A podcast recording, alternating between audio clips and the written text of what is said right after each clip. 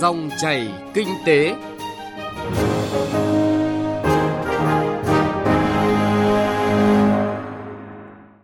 Biên tập viên Trung Hiếu xin chào quý vị và các bạn. Mời quý vị và các bạn cùng nghe Dòng chảy kinh tế hôm nay với những nội dung chính sau đây. Cải cách kinh tế để nâng cao tính chống chịu và hướng tới phát triển bền vững. Nâng cao chất lượng và hiệu quả lập báo cáo tài chính nhà nước, góp phần minh bạch nền tài chính công.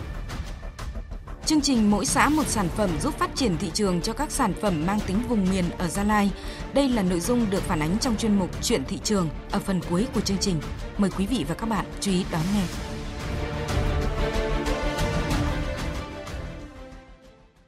Trước khi đến với những nội dung vừa giới thiệu, chúng tôi điểm một số thông tin kinh tế đáng chú ý. Trước hết xin lưu ý doanh nghiệp xuất khẩu thông tin quan trọng về quy định mới của Liên minh châu Âu EU với các sản phẩm hữu cơ như ngũ cốc, đậu và hạt có dầu. Đó là kể từ năm sau, EU áp dụng bộ quy tắc đơn nhất, tức là không chấp nhận các tiêu chuẩn hữu cơ khác nhau, vốn được công nhận là tương đương với các tiêu chuẩn của EU. Theo đó, nhà sản xuất sản phẩm hữu cơ xuất khẩu vào thị trường này phải áp dụng chung bộ quy tắc mới của EU, không chỉ về kiểm soát việc sử dụng thuốc bảo vệ thực vật trong các sản phẩm mà còn liên quan đến việc quản lý đất đai và sản xuất. Đây là thách thức đối với các nhà sản xuất hữu cơ nhỏ ở các nước đang phát triển, trong đó có Việt Nam. Việt Nam tăng 5 bậc và đứng vào vị trí thứ 5 trong bảng xếp hạng dòng chảy thương mại quốc tế. Đây là thông tin đáng chú ý trong báo cáo chỉ số kết nối toàn cầu năm 2020 vừa được các tổ chức quốc tế công bố. Theo báo cáo này, dù dịch COVID-19 gây cản trở hoạt động kinh doanh quốc tế, nhưng Việt Nam xếp thứ 3 trong số các nước có sự phát triển tốt hơn dự đoán. Đặc biệt, Việt Nam được ghi nhận vượt trội về tham gia dòng chảy thương mại theo cả chiều sâu và chiều rộng. Tận dụng tốt bối cảnh mới là việc khu vực Đông Nam Á nhận được nhiều lợi ích từ việc chuyển hướng của các chuỗi cung ứng quốc tế. Theo thống kê của Ngân hàng Nhà nước, tuần cuối tháng 11, mặt bằng lãi suất tiền gửi bằng đồng Việt Nam tiếp tục ở mức thấp, phổ biến ở mức 0,1 đến 0,2% một năm đối với tiền gửi kỳ hạn dưới 1 tháng, 3,3 đến 3,9% một năm với kỳ hạn từ 1 tháng đến dưới 6 tháng, 4,2 đến 6% một năm với kỳ hạn từ 6 tháng đến dưới 12 tháng và 5,8 đến 6,9% một năm với kỳ hạn tiền gửi từ 12 tháng trở lên. Nhờ đó, lãi suất cho vay cũng giảm, lãi suất cho vay ngắn hạn tối đa bằng đồng Việt Nam đối với một số ngành lĩnh vực ưu tiên được giữ ở mức 4,5% một năm. Ngân hàng Nhà nước đề xuất mở rộng lĩnh vực hoạt động của Công ty Quản lý Tài sản của các tổ chức tín dụng Việt Nam VAMC trong giai đoạn 2026-2030, hướng tới mua, bán nợ và các tài sản của mọi thành phần kinh tế. Đây là nội dung được Ngân hàng Nhà nước đưa ra tại quyết định phê duyệt chiến lược phát triển VAMC đến năm 2025, định hướng đến năm 2030. Ngân hàng Nhà nước cũng trình các cấp có thẩm quyền cấp bổ sung vốn điều lệ cho VAMC đạt mức 10.000 tỷ đồng trong năm 2021 theo quyết định của Thủ tướng Chính phủ. Thông tin từ Sở Công Thương Thành phố Hồ Chí Minh cho thấy lượng hàng hóa doanh nghiệp chuẩn bị phục vụ Tết năm 2021 tăng 4% so với kế hoạch thành phố giao và tăng từ 12 đến 21% so với Tết năm 2020. Nhiều nhóm hàng chuẩn bị có số lượng lớn, chi phối từ 22% đến 55% nhu cầu thị trường, như thịt gia súc gần 5.600 tấn, thịt gia cầm gần 7.500 tấn. Đặc biệt, các doanh nghiệp tham gia bình ổn thị trường cam kết không tăng giá 1 tháng trước Tết và 1 tháng sau Tết. Do đó, Sở Công Thương Thành phố Hồ Chí Minh khẳng định nguồn hàng hóa Tết đã chuẩn bị đảm bảo đáp ứng nhu cầu tiêu dùng với chất lượng và giá cả phù hợp.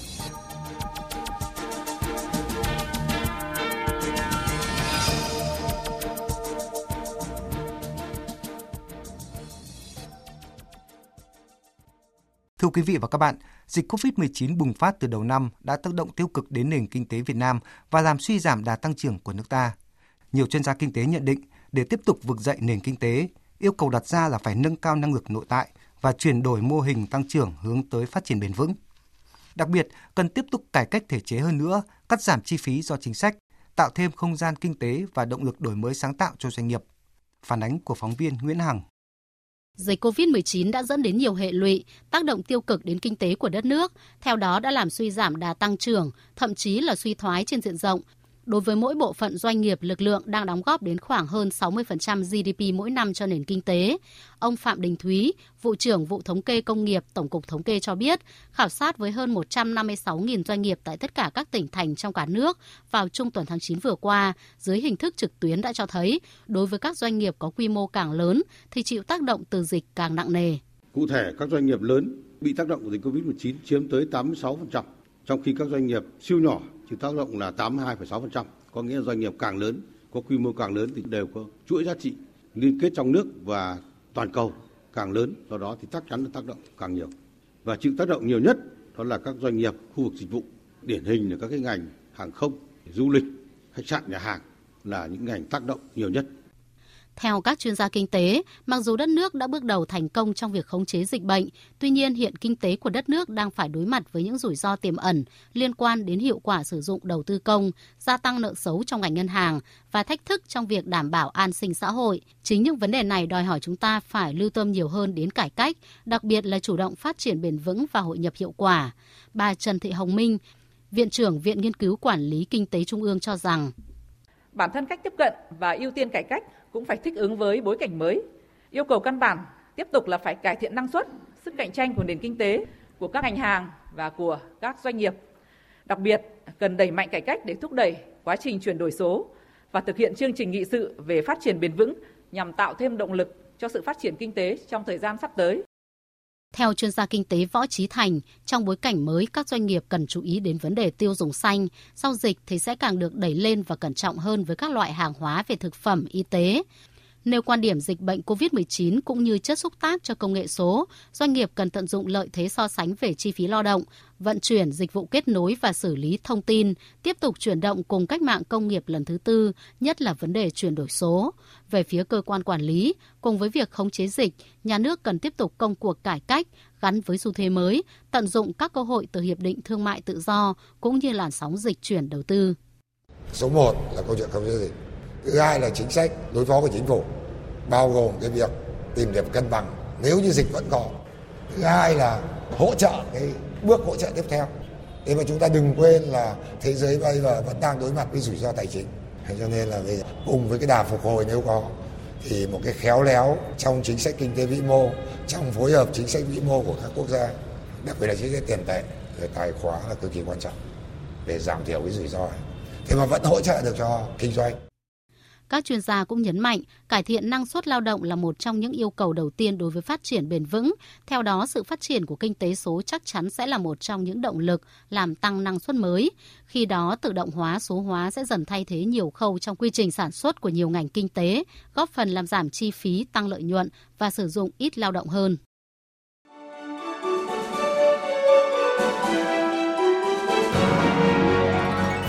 Dòng chảy kinh tế, dòng chảy cuộc sống.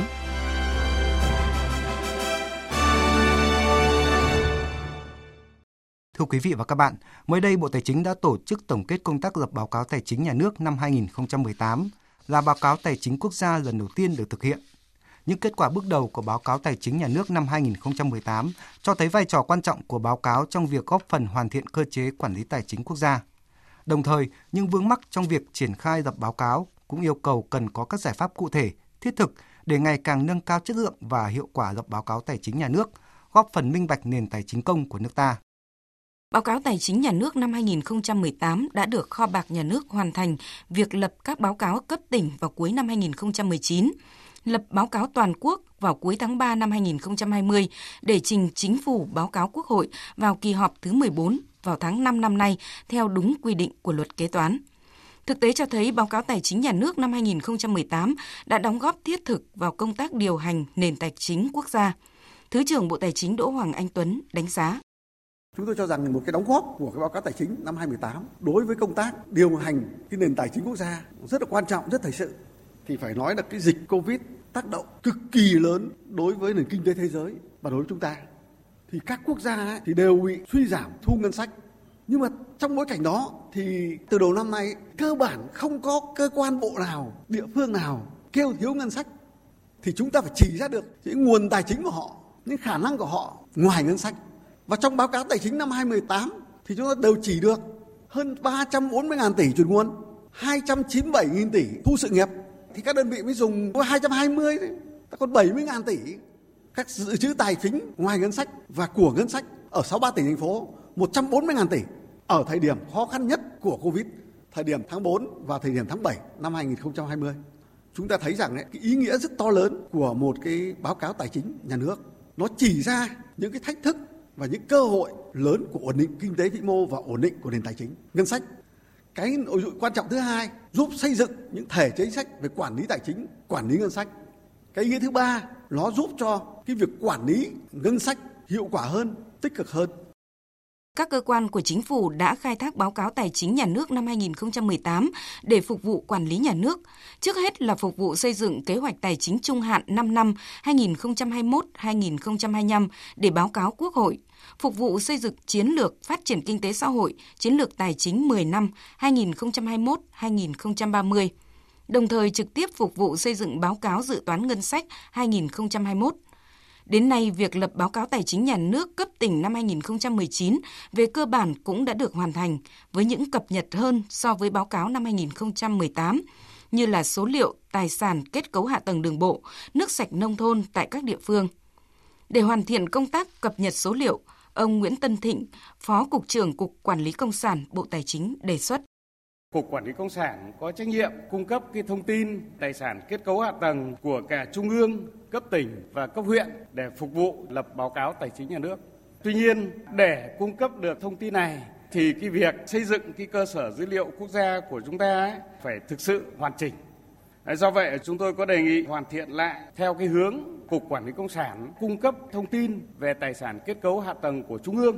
Thế còn đối với Sở Tài chính thì sẽ cung cấp thông tin tài sản kết cấu hạ tầng của cấp tỉnh và Phòng Tài chính Kế hoạch cung cấp thông tin về cái tài sản kết cấu hạ tầng do cấp huyện và cấp xã quản lý. Thế thì nếu gắn cái việc cung cấp thông tin với các cái cấp quản lý tài sản theo phân cấp của Luật Quản lý Sử dụng Tài sản Công như vậy sẽ nâng cao ý thức trách nhiệm của các cấp trong cái việc cung cấp thông tin và báo cáo nó sẽ hoàn chỉnh hơn. Lãnh đạo Bộ Tài chính cũng yêu cầu thời gian tới cần tiếp tục hoàn thiện pháp lý để tăng giá trị sử dụng của báo cáo tài chính nhà nước, không chỉ ở tầm quốc gia mà cả ở cấp bộ và các địa phương. Theo đó, cần tăng các biểu chi tiết theo ngành, theo lĩnh vực và theo địa bàn. Từ góc độ đơn vị được giao nhiệm vụ tổng hợp và lập báo cáo tài chính nhà nước, bà Đặng Thị Thủy, Phó Tổng Giám đốc Kho bạc Nhà nước cho biết,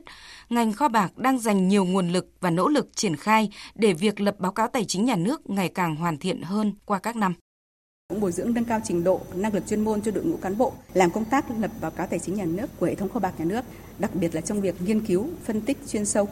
Có thể thấy để cải thiện chất lượng báo cáo tài chính nhà nước từ năm 2020 trở đi thì ngay từ bây giờ tất cả chúng ta phải triển khai thực hiện rất nhiều hoạt động, đặc biệt tập trung vào các giải pháp tháo gỡ các khó khăn, thách thức và với sự quyết tâm cao của các cấp lãnh đạo cùng với có sự quan tâm của các bộ ngành, các địa phương, sự đồng hành của tất cả các đơn vị.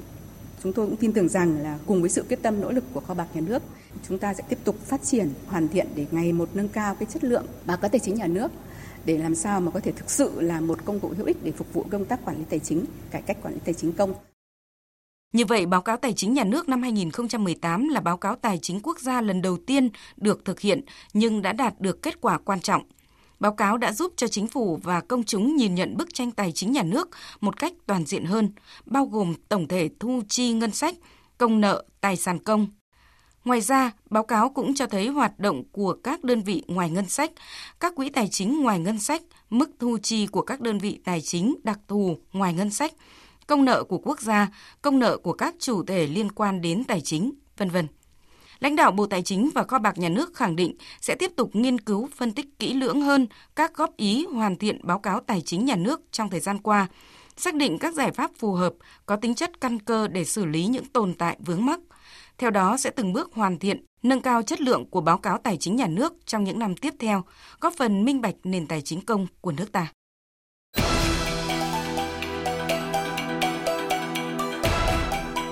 Chuyện thị trường.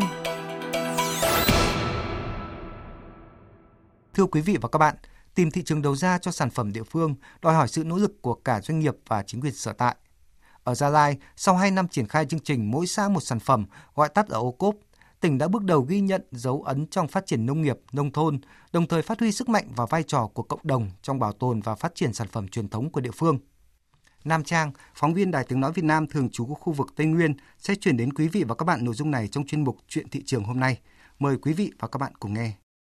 Thành lập từ năm 2017, Hợp tác xã Nông nghiệp và Dịch vụ Nam Giang, xã Nam Giang, huyện Đắk Đoa, tỉnh Gia Lai được nhiều người biết đến với mô hình sản xuất hồ tiêu hữu cơ. Năm 2019 vừa qua, 3 sản phẩm tiêu sọ, tiêu đen, tiêu đỏ của Hợp tác xã đã được cấp chứng nhận OCOP 4 sao cấp tỉnh.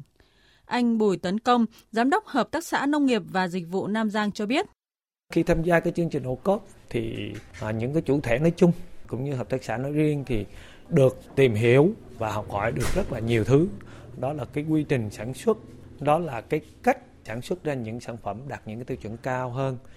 để nâng tầm cái sản phẩm và cái cơ hội giao thương cũng như mang cái sản phẩm của hợp tác xã hay là của những chủ thể đi đến những chương trình hội chợ này, xúc tiến thương mại này, và khi có được sản phẩm 4 sao thì cái cơ hội để được vào những cái chuỗi hệ thống siêu thị hay là những cái cửa hàng rất là tốt. Tại thị trấn Đắk Đoa, huyện Đắk Đoa, từ sản phẩm bò khô gia truyền của gia đình, vợ chồng chị Trần Thị Diễm Kiều đã mạnh dạn đầu tư máy móc để nâng cấp cơ sở sản xuất thành công ty trách nhiệm hữu hạn một thành viên Huy Vũ. Năm 2019, sản phẩm bò khô Huy Vũ được cấp chứng nhận OCOP 4 sao cấp tỉnh. Nói chung là khi mà đạt chứng nhận OCOP 4 sao thì tôi được khách sỉ cũng như đối tác rất là nhiều hơn so với là khi chưa làm OCOP. Giá trị thì nó phải cao hơn, bởi vì hồi xưa thì mình làm sơ sài thì nó không đầu tư, bây giờ thì đầu tư nhiều về mẫu mã, hình dạng cũng như là quản lý chất lượng. Ngày xưa thì 1 kg là bán tầm 6-700, bây giờ thì nâng lên 8-900. Tham gia chương trình OCOP là cơ hội để các doanh nghiệp, hợp tác xã, cơ sở sản xuất trên toàn tỉnh Gia Lai phát triển sản phẩm tốt hơn, hoàn thiện cả về mẫu mã, chất lượng và gia tăng tính cộng đồng, nâng cao tính cạnh tranh trên thị trường. Theo ông Nguyễn Quốc Tư, trưởng phòng nông nghiệp huyện Đức Cơ, tỉnh Gia Lai, nhờ có OCOP mà các sản phẩm đặc trưng của tỉnh Gia Lai dần tự tin bước ra những thị trường lớn. Cái lợi ích đầu tiên cái OCOP này mang lại cho nhà sản xuất đấy là sự uy tín.